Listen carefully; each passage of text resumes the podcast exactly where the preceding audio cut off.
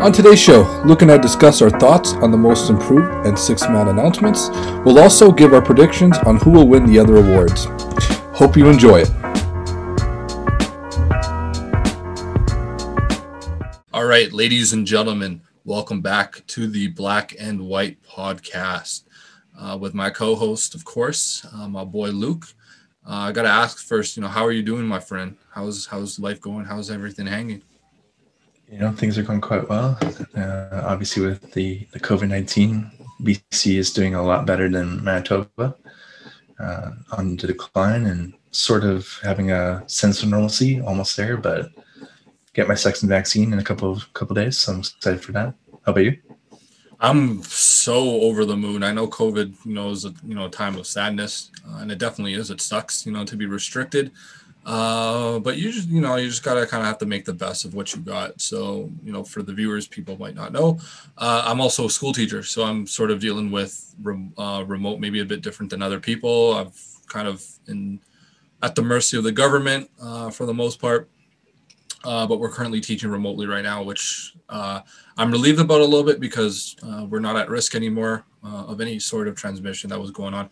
Um, speaking of doses, I actually got my first dose today, which I'm pretty excited about. Um, I'm hoping to get my second dose when I'm eligible as soon as possible so I can travel the heck out of Winnipeg. I can tell you that. um, so I'm happy about that. And of course, I mean, come on, guys, you see the background, you see what I'm wearing. I'm a Chelsea fan. And I couldn't stop. I couldn't start the segment without talking about my Champions League win here. So it feels good to win the Champions League. Uh, that makes two. Uh, maybe we'll have some soccer segments on here as well that we can, uh, you know, have some conversations about as well.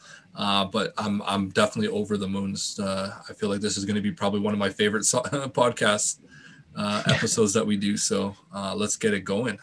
I gotta, gotta get some yeah. time to find Barcelona gotta, gotta wait until they win something important from it. well, Barcelona's Barcelona are like perennial winners for the most part, besides of course the last couple of years. But you know, they have a history, so I don't feel too bad for you guys. You'll get it. Of course, Some, course. Aguero, that Aguero signing will definitely help you guys out somehow. Thirty-three year old. Um, but yeah, um, uh, let's uh, let's start uh, and let's let's begin with a segment on uh, the NBA awards. Um, so not only are we going to, you know, talk about, you know, uh, you know, pregame talks about round, you know, around uh, round of playoffs, uh, and postgame talks about uh, the playoffs as well. Uh, but we thought, you know what, let's do some interesting segments as well. Uh, you know, Luke and I thought about, and we have some pretty cool ideas. The first one that we're going to talk about here today is the NBA awards. Uh, so we're going to go through the first two that have already been announced uh, uh, with the short list uh, and just kind of announce the winner and just you know give us our thoughts on those you know particular winners, and then we're going to give our predictions for the other four or five awards left. Um, they will probably come out uh, uh, in separate days, but we're just going to sort of wait it out. but we do want to give our predictions for those awards that do have a short list of three for each. So let's take a look at the first award here.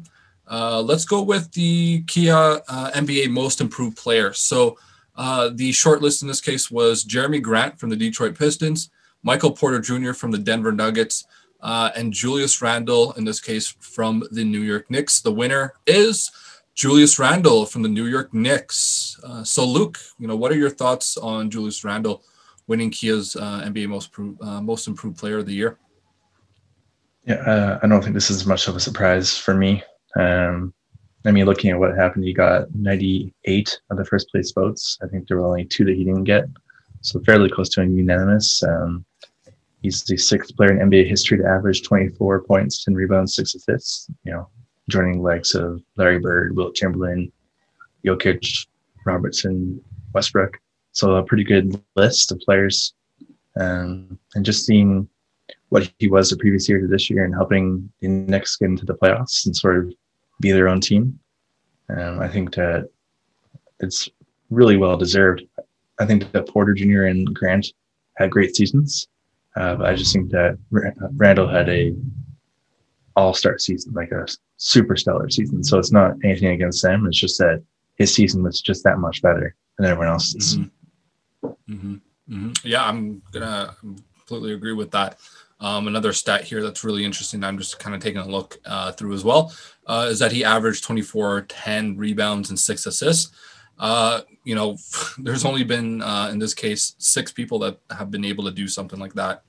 Um, Larry Bird, Wilt Chamberlain, Nikola Jokic, Oscar Robinson, uh, and Russell Westbrook. So that's a, a you know, pretty lofty company uh, that you're putting yourself in.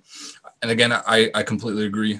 just to summarize really quickly, uh, you know, being able to take, uh, I think, like he wasn't just you know an X factor on this uh, New York Knicks team.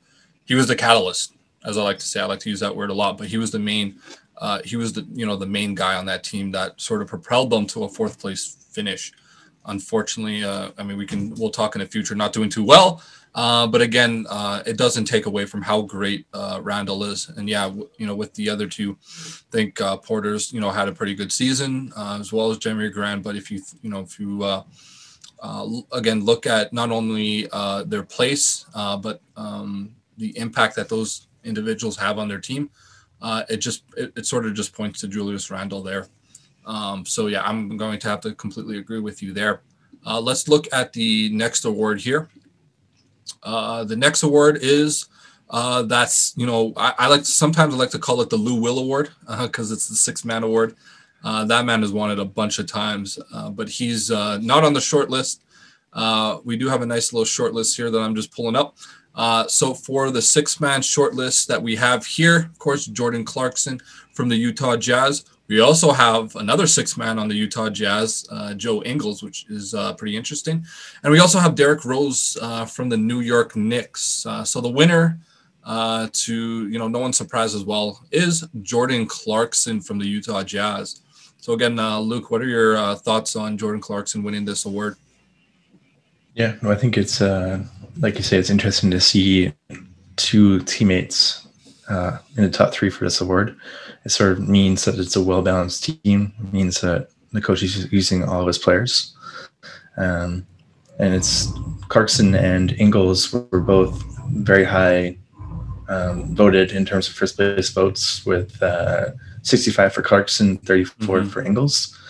Um, to me, what's an important factor in this and why I support picking Clarkson is um, Utah didn't really succeed as well as they could have. You know, first place in the West this year. Mm-hmm. What's the difference? It's Clarkson being there for an entire season. Obviously, coming over last year from Cleveland. Um, you know, playing only half a season with the Jazz. This year, it's a full season, and you know maybe he's not the only person involved in the the change in uh, position, but obviously it seems like he's a big factor in it. Mm-hmm. And while Joe Ingles has been there for a long time, right? And so for me, it's you can sort of see that impact in terms of how they finish the season. Mm-hmm. Yeah. Um, one of the stats that I like to I, I pulled up as well. I'm a I'm starting to get addicted to NBA.com here, uh, but one of the stats I really uh, uh, uh really sort of uh, describes Jordan Car- Clarkson's character uh, is a scoring here. So I mean, playing is like you we've talked about already. His first season or his first full in Utah. Uh, he's re- actually recorded two games of at least 40 points, five games of 30, uh, and 23 games of at least 20 points off the bench. So remember, six man award, we're looking at guys uh, that played a significant role or time, uh, you know, uh, on the bench, not uh, clearly not a starter. He scored 40 points against Philadelphia and 41 against Golden State on May 10th. Ooh, my birthday. Uh, giving him in this case uh, five 40 point games uh, in his, or in this case, uh, off the bench in Jazz history. So um, basically, what I'm trying to say is uh, one, well deserved, and two, I mean, he is an absolute scoring monster. Uh, which you know we've seen in the past with uh, a few of the six mans that's won it. We talked about Lou Will uh, being an absolute you know uh, uh, scorer. Another guy, Jamal Crawford, uh, who can just put the ball in the bucket. He's another one of those guys to sort of cut from that same cloth. Jordan Clarkson's also really carved a very nice role in Utah and he's not a guy that you know if i'm a utah gm i'm not letting him go uh, i'm finding a way to you know make sure he's uh, in the books for a long time i think he's a relatively still uh, i mean correct me if i'm wrong he's still a relatively young guy uh, i don't know 26 26 i have no idea something like that yeah like he's seen yeah he's a relatively young guy so utah I'm telling you right now, you got to find a way to keep that guy. Um, he's going to be uh, an absolute monster. Hopefully, you know he continues, uh, or the Utah continues, you know, their pace uh, in the playoffs as well. So, mm-hmm. Uh, any last thoughts on uh, that? No, I think the I think it's obvious. Once you see the results, you're like that player is definitely rewarding of that award, and I don't think there's any question here that both of them were very well deserving of what they got. Right, right. Yeah, sounds good. Uh, I'm gonna keep one of the one of the awards best for last. coaches. Uh, we're gonna talk about coaches last because we're we're coaches ourselves. I'm a little. I'm actually a little bit more excited about uh, talking about coaches than I am uh, some of these players. So let's get to uh, the next award again. This one has not. These next set of awards have not been announced just yet. Uh, what we're going to do is just uh, outline the players that are uh, in nomination, and we'll sort of give our own predictions. Maybe talk a little bit about them, uh, and see sort of um, you know who who's very likely to win that award. Uh, so let's start. Uh, let's go with rooks. Let's go with those those rooks. I think this one's going to be an easy one to talk about, maybe. Um, but uh, let's talk about the Kia NBA Rookie of the Year. So yeah. uh, we have uh, three. We have three options here. Uh, we have Tyrese Halliburton from the Sacramento Kings.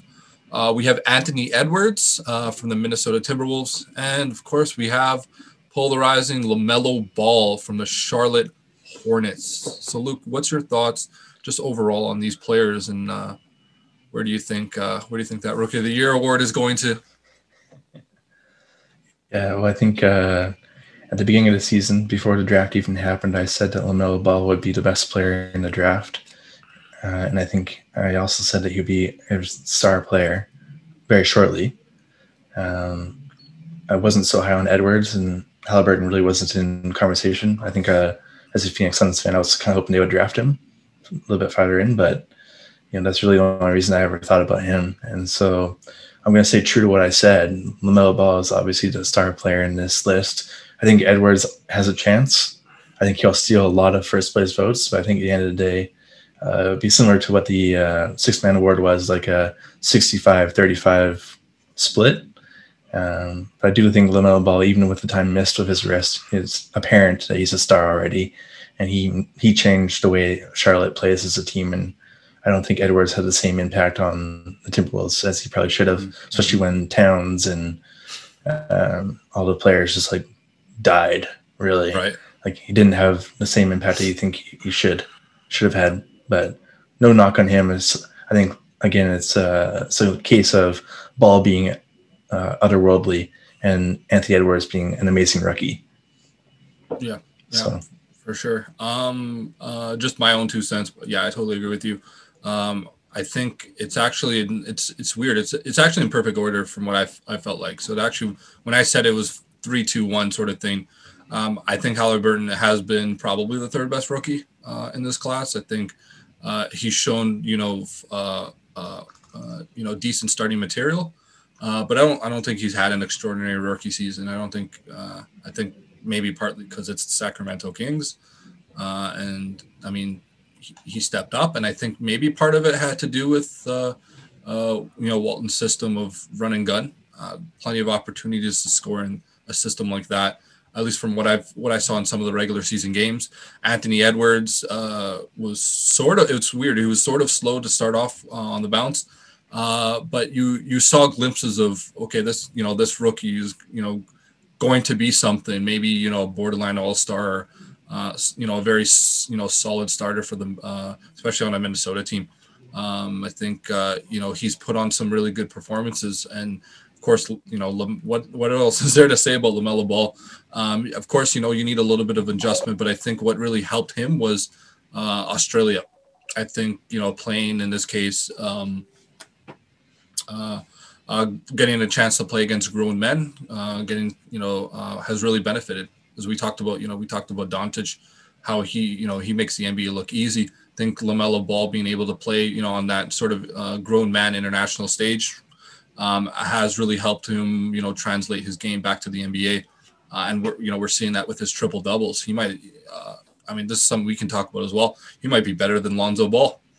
He might end up being better than Lonzo Ball if he's not there yet. Um, but uh, in one year, he's already shown me uh, quite a lot. What do you What do you think of that? What do you think of him possibly being better than Lonzo Ball already, or is that is that just a little bit too out, disrespectful?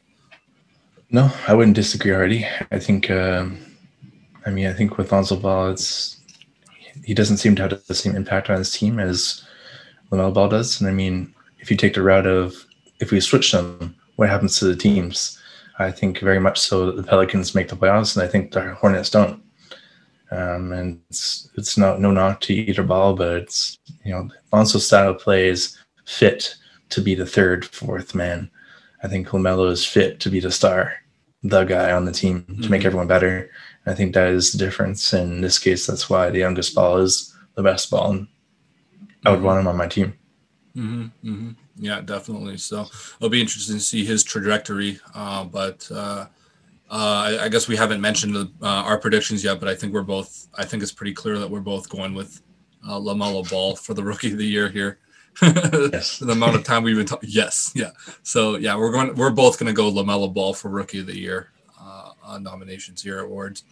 Uh, let's talk about another award. Uh, we have in this case the Kia NBA Defensive Player of the Year. I love defense. I'm a coach, uh, but I always sort of pattern my game uh, through you know defensive schemes. Um, even as even my own personal sort of uh, as a player as well, I've always been more of kind of a defensive first guy.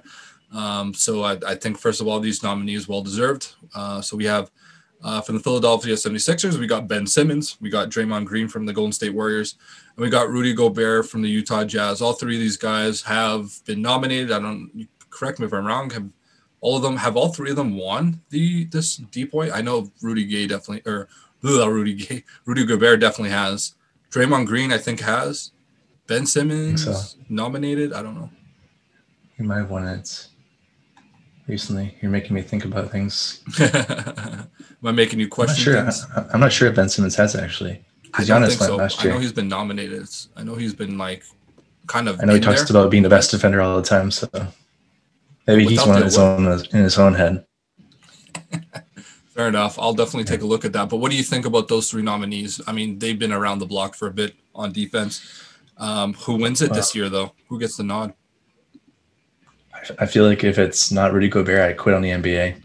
Uh, I think Rudy, Rudy, Gobert has had one of the best defensive seasons in the history of the NBA this year.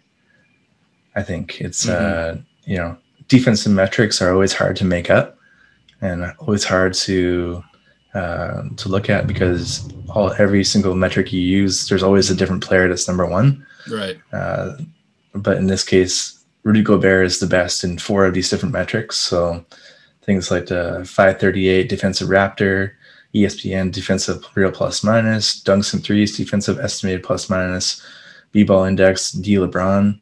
Uh, these are all, you know, the Raptors from 1977, real plus minus 1996, D- dunks and threes 2004, and B-ball indexes from 2009.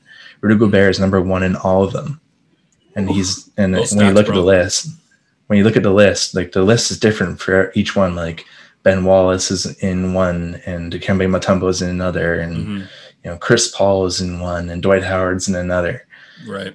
Rudy Gobert is number one in every single one of them across all these seasons. And so to me, I would be I wouldn't be surprised if he's not unanimous, but I would be definitely surprised if he doesn't win it. Like to yeah. me, he's he's done everything to be the number one defensive player of the year, hands down. And I know that I know that Ben Simmons might say otherwise, but in this case, it's Rudy Gobert in my mind. Yeah, he might have gone away with you know winning the Rookie of the Year uh, on a you know on that year, uh, but yeah, I, am gonna defer to you. Uh, I mean, I've I've seen Rudy, Gobert, Rudy Gobert's impact on the defensive end uh, compared to these guys. I think uh, it's noteworthy that Draymond Green is there. He uh, just you know to put in perspective, yeah, Draymond Green has won one 2017. Uh, Rudy Gobert won back-to-back DPOYs, uh, 2018, 2019.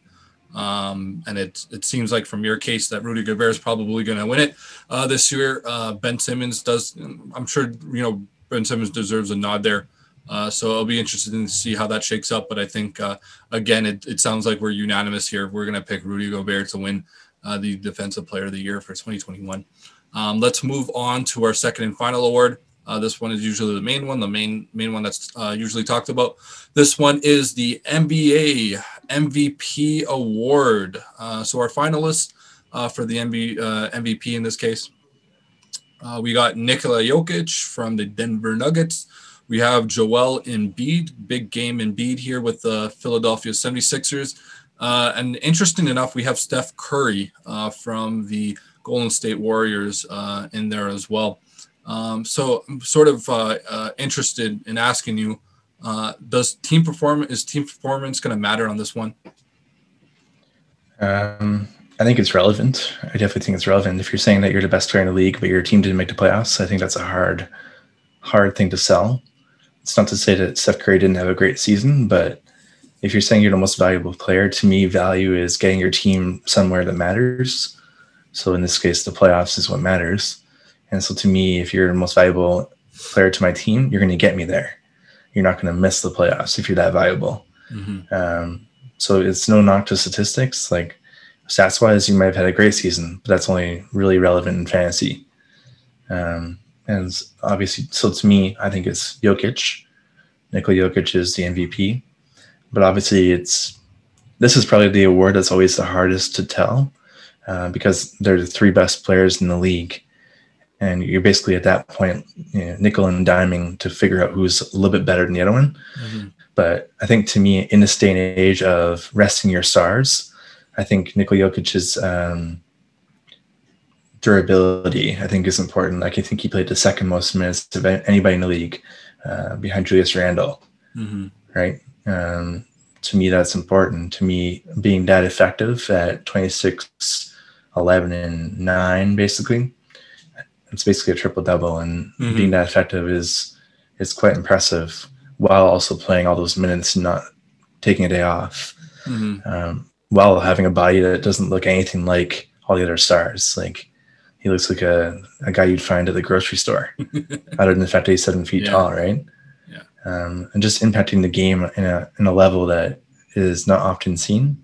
Yeah. I think Steph Curry is a great player. I think Joel Embiid is a great player, but those two players are struggling with um, were you valuable if you didn't get your team into the playoffs? Uh, how durable are you if you sit out every second game? And, and to me, that's not really the what an MVP should stand for. MVP should be I'm giving my all, like Kobe Bryant giving his all, like all the time. Michael Jordan giving his all all the time. Those guys never sat, right? When LeBron won the MVP, he rarely sat. Like he mm-hmm. was playing all the time. I think it's the same. But again, I, I think this one's the most debatable of them. And so if, if Steph Curry wins, I wouldn't cry. Um, like I would if Gobert didn't win the defensive player, but mm-hmm. I think that Jokic wins it this year my issue and my issue has always been with the MVP award uh, when Harden made us relevant in Houston uh, was that the MVP award almost felt like a uh, uh, it almost felt like a narrative. Almost felt like there's always has to be a narrative. There has to be a what's the best story, uh, and you know, oftentimes you know we get, for example, voter fatigue, or you know sometimes just people want a new story or a new headline. Oh, this you know this guy's been relevant. This is a big year for him. Uh, but then hmm. oftentimes they forget uh, to sort of compare the MV- between the MVPs uh, uh, and recognize that this person actually has a better MVP season.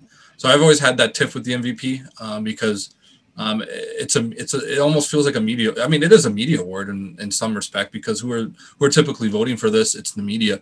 Um, so they're always going to go with well, what's the best headlines? Uh, and sometimes they forget uh, or they lose their head and they forget about what MVP really means. So I really appreciate the definition you also gave uh, and what it means to you. I think uh, that's probably a much more uh, uh, much more agreeable definition that a lot of people will have. Um, so I, I, won't talk about how many Harden's been uh, MVP's been stolen from him, but that's okay. We'll we'll move on from that. Um, yeah, I'm gonna go. I'm actually I'm gonna go. I'll, I'll switch it up. So I'm gonna go Joel Embiid. Forget it. Uh, I do like your opinions and hard to disagree with them, but um, I'm gonna go. I'm, i got to go with my African brother here, man. Uh, so I'm gonna. I'm definitely gonna go with Embiid on the MVP. I, I assume you're gonna go with Jokic here uh, with the MVP. Yep. Yeah. Yep. All right. Confirmed. Uh, and last but not least, uh, you know, it's a little bit weird to uh, leave the coach of the year for last, but again, uh, we have a very special person as a nominee that I'm sure Luke is going to be talking about. uh, for the rest of this podcast. So uh, that's why I kind of want to leave it best for last. And of course, we're coaches as well, so we might have definitely a lot more insight, uh, uh, sort of in the mindset of these particular coaches. So, uh, NBA Coach of the Year nominees, we have um, uh from the Phoenix Suns, Monty Williams, Uh, number two in this case, or uh, in the in the nominees here. Uh, we have from the New York Knicks, Tom Thibodeau, Thibodeau, whatever you want to say. And from the Utah Jazz, we have Quin Snyder. I gotta say this kind of looks like a meth head. Uh, but uh, Quin Snyder. Hopefully, I don't get demonetized for that. Uh, all right, Luke. So, um, I mean, coaches, coaches for us is a really special thing, and of course, you know, you have a special thing for uh, Monty Williams uh, and his, you know, uh, Phoenix resurgence. So, the question I'm going to ask here about sort of the coaches here is it's is it one of you know when we compare maybe not with the New York Knicks but with the with Quin Snyder um, is it is it you know when you look at uh, a team uh, that was you know relatively irrelevant uh, and has become the second seed, is that more impactful? Um, you know uh, to you know pick the coach of the year than say you know a Utah Jazz team has that has sort of been in the ring, uh, has been you know in the top uh, in the top echelon for a bit. Does that sort of you know key into your decision about who the coach of the year should be? Well, I think uh, as a coach, you're obviously a teacher. You teach how things are should be done, and you teach how things how you can get better at what you're supposed to do. Um, and so, for me, a lot of it can come down to where was the team before he showed up, and where was the team after mm-hmm. he showed up. Um, but you know, it's very subjective at times. Uh, in this case, obviously, I do think that Monty Williams is the coach of the year. Um, that that Phoenix Suns team was a disaster before he showed up. Yeah. Like I think 28th on offense, 29th on defense. After he showed up, they went to sixth on offense and 18th on defense, uh, and and they've only gotten better since. and so for me, it's things like what do you what do you do to make your team better? What do you do to make the players better? Uh, and I think the the best example of that is Cameron Payne. Um, mm you know, Chicago Bulls said after the second practice of, the, of his career, they thought he would never make the NBA and they were going to get rid of him. And now Cameron Payne's like a, not a star player, but an important player on the Suns team. Sure, sure. Was it, what was it that he just, he transformed his game amazingly? I don't think so. I think it's a coach giving him a chance and helping him build and teach him how to play the game. And, you know, having Chris Paul as a, as a leader as well doesn't hurt.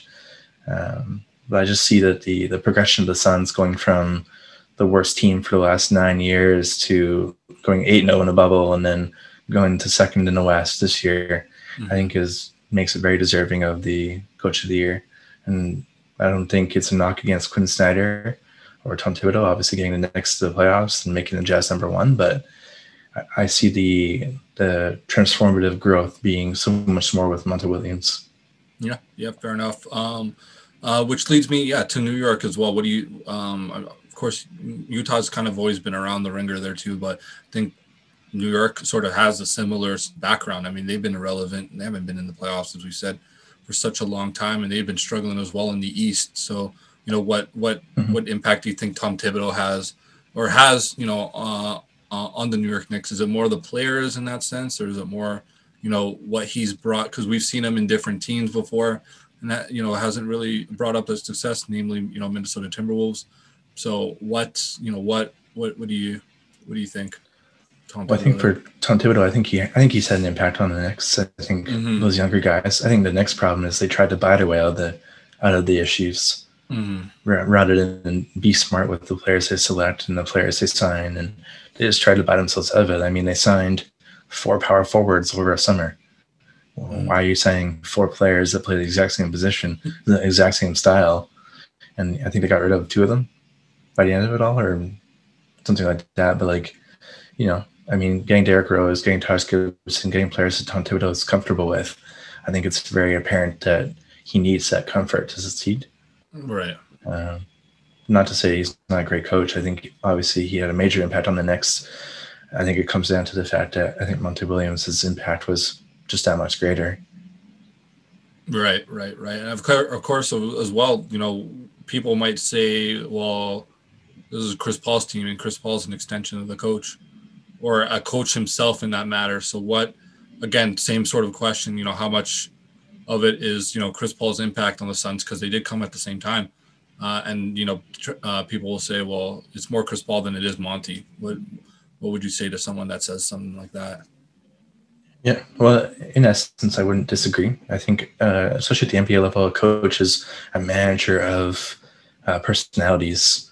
And in that regard, that the best player and the point guard is often an extension of what the coach wants to do. And if that point guard doesn't buy in, you see the team fall apart. And so what I what I find is it's it's the it's a symbol of their relationship. It's a symbiotic relationship and how they work together. Uh, you know, Monty Williams has an idea, he conveys it, and Chris Paul is the one who buys in, and so does everyone else because of it. Yeah. Right. If you don't have if you don't have Chris Paul, I don't know if you have a, as great of a season because there's no one there to convey and right. buy into the coach's ideas. And because Chris Paul has that previous experience with Monty Williams with the Hornets, yeah, true. I think I think that makes it even better because they already have a rapport with each other. Right. You're not trying to build something because it's already there. Yeah, it was seamless as well. I apologize. Uh, Monty Williams has been there for two years, right? He was there last year. Yeah, well. I, I, the reason I remember is because I watched. I was at. I've been to. Well, I, have been to two Phoenix Suns games now. I went. Uh, Phoenix is uh is like my second home. Uh, so I got it. Last time I went to Phoenix before COVID, I got to go see the Suns play the Houston Rockets and then they play the Nuggets, uh, sort of back to back. Monty, yeah, I, I have to agree. I think Monty. I don't know what it is about Monty, but he has like the perfect balance of being a player coach, right? And you know, uh, being in you know an actual you know uh, an actual coach as well, and I'm sort of in the mix there. I think he has a good report with. I'm I'm sure uh, he has a really good report with all his players. I don't think there's too much of a disconnect. And again, he is he. Uh, correct me if I'm wrong. He was a player himself in the NBA. Uh, was he? I don't, I don't know. know. about the NBA. He was a player. I know that. he was sure, a player though, but maybe not NBA caliber. Interesting. I think Did he was. most of these. Doc Rivers was his coach in the NBA, so. Okay, so then yeah, yeah, he played in the NBA. Yeah, there you go. So he does have you know NBA pedigree. Uh, he's been there before. Uh, he's still. I mean, he looks relatively young. I don't know how old he is, but again, black don't crack. So uh, he, he's a young dude. he's a, he's a young looking dude. So I think he just relates to these players, and I think they, like you said, I think they play hard for him. So uh, and that's that's a really important responsibility we talk about as well with coaches. Is I think uh, uh, when you you know who your best player is and you know they have also captain ability, uh, you have to you have to get them sold on you know what you want to do with this team. You have to have clear goals. You have to have a clear message. You know, clear sort of philosophy. It doesn't have to be, you know, uh, for any new coaches here, it doesn't have to be anything like concrete, new, and you know, uh, you know, something that you're reinventing the wheel on. It's just you have to have something. You know, you have to have a philosophy on defense and offense uh, so that you know your players understand uh, you know where where you're going with this. So uh, I think Monty's clearly has uh, set that plan out. Chris Paul has bought into it. You can see the rest of the players have as well too. So I think we're both uh, we're both going to go with the same guy here. I think we're both going to go with uh, the great Monty Williams on this one. So right choice. Luke definitely didn't put a gun to my head earlier today about this, but no, no, no. I, I actually really like Monty Williams. I'm not even just saying that. Uh, uh, I, I, really like him. I like I like where he's going. I think he has uh, I think he has you know a bigger future out there for the NBA, uh, whatever capacity maybe. Uh, if mm-hmm. he's done with coaching, whatever it may be. But I like him. Luke, you have any final messages for this podcast? No, I just think like we've been saying, like these are the top three choices for all these awards. They're all very deserving of recognition. It's just that sometimes those players the person who wins is otherworldly compared to the rest. It's not that the other two were any were actually not deserving. It's just that you know that guy was just that much better. Mm-hmm. You know, and the reality of it is to be nominated for any award is always um, deserving. You're always deserving when you get nominated for something because it means that you were recognized by somebody. Yeah. Um, so you don't need to have that medal to be relevant.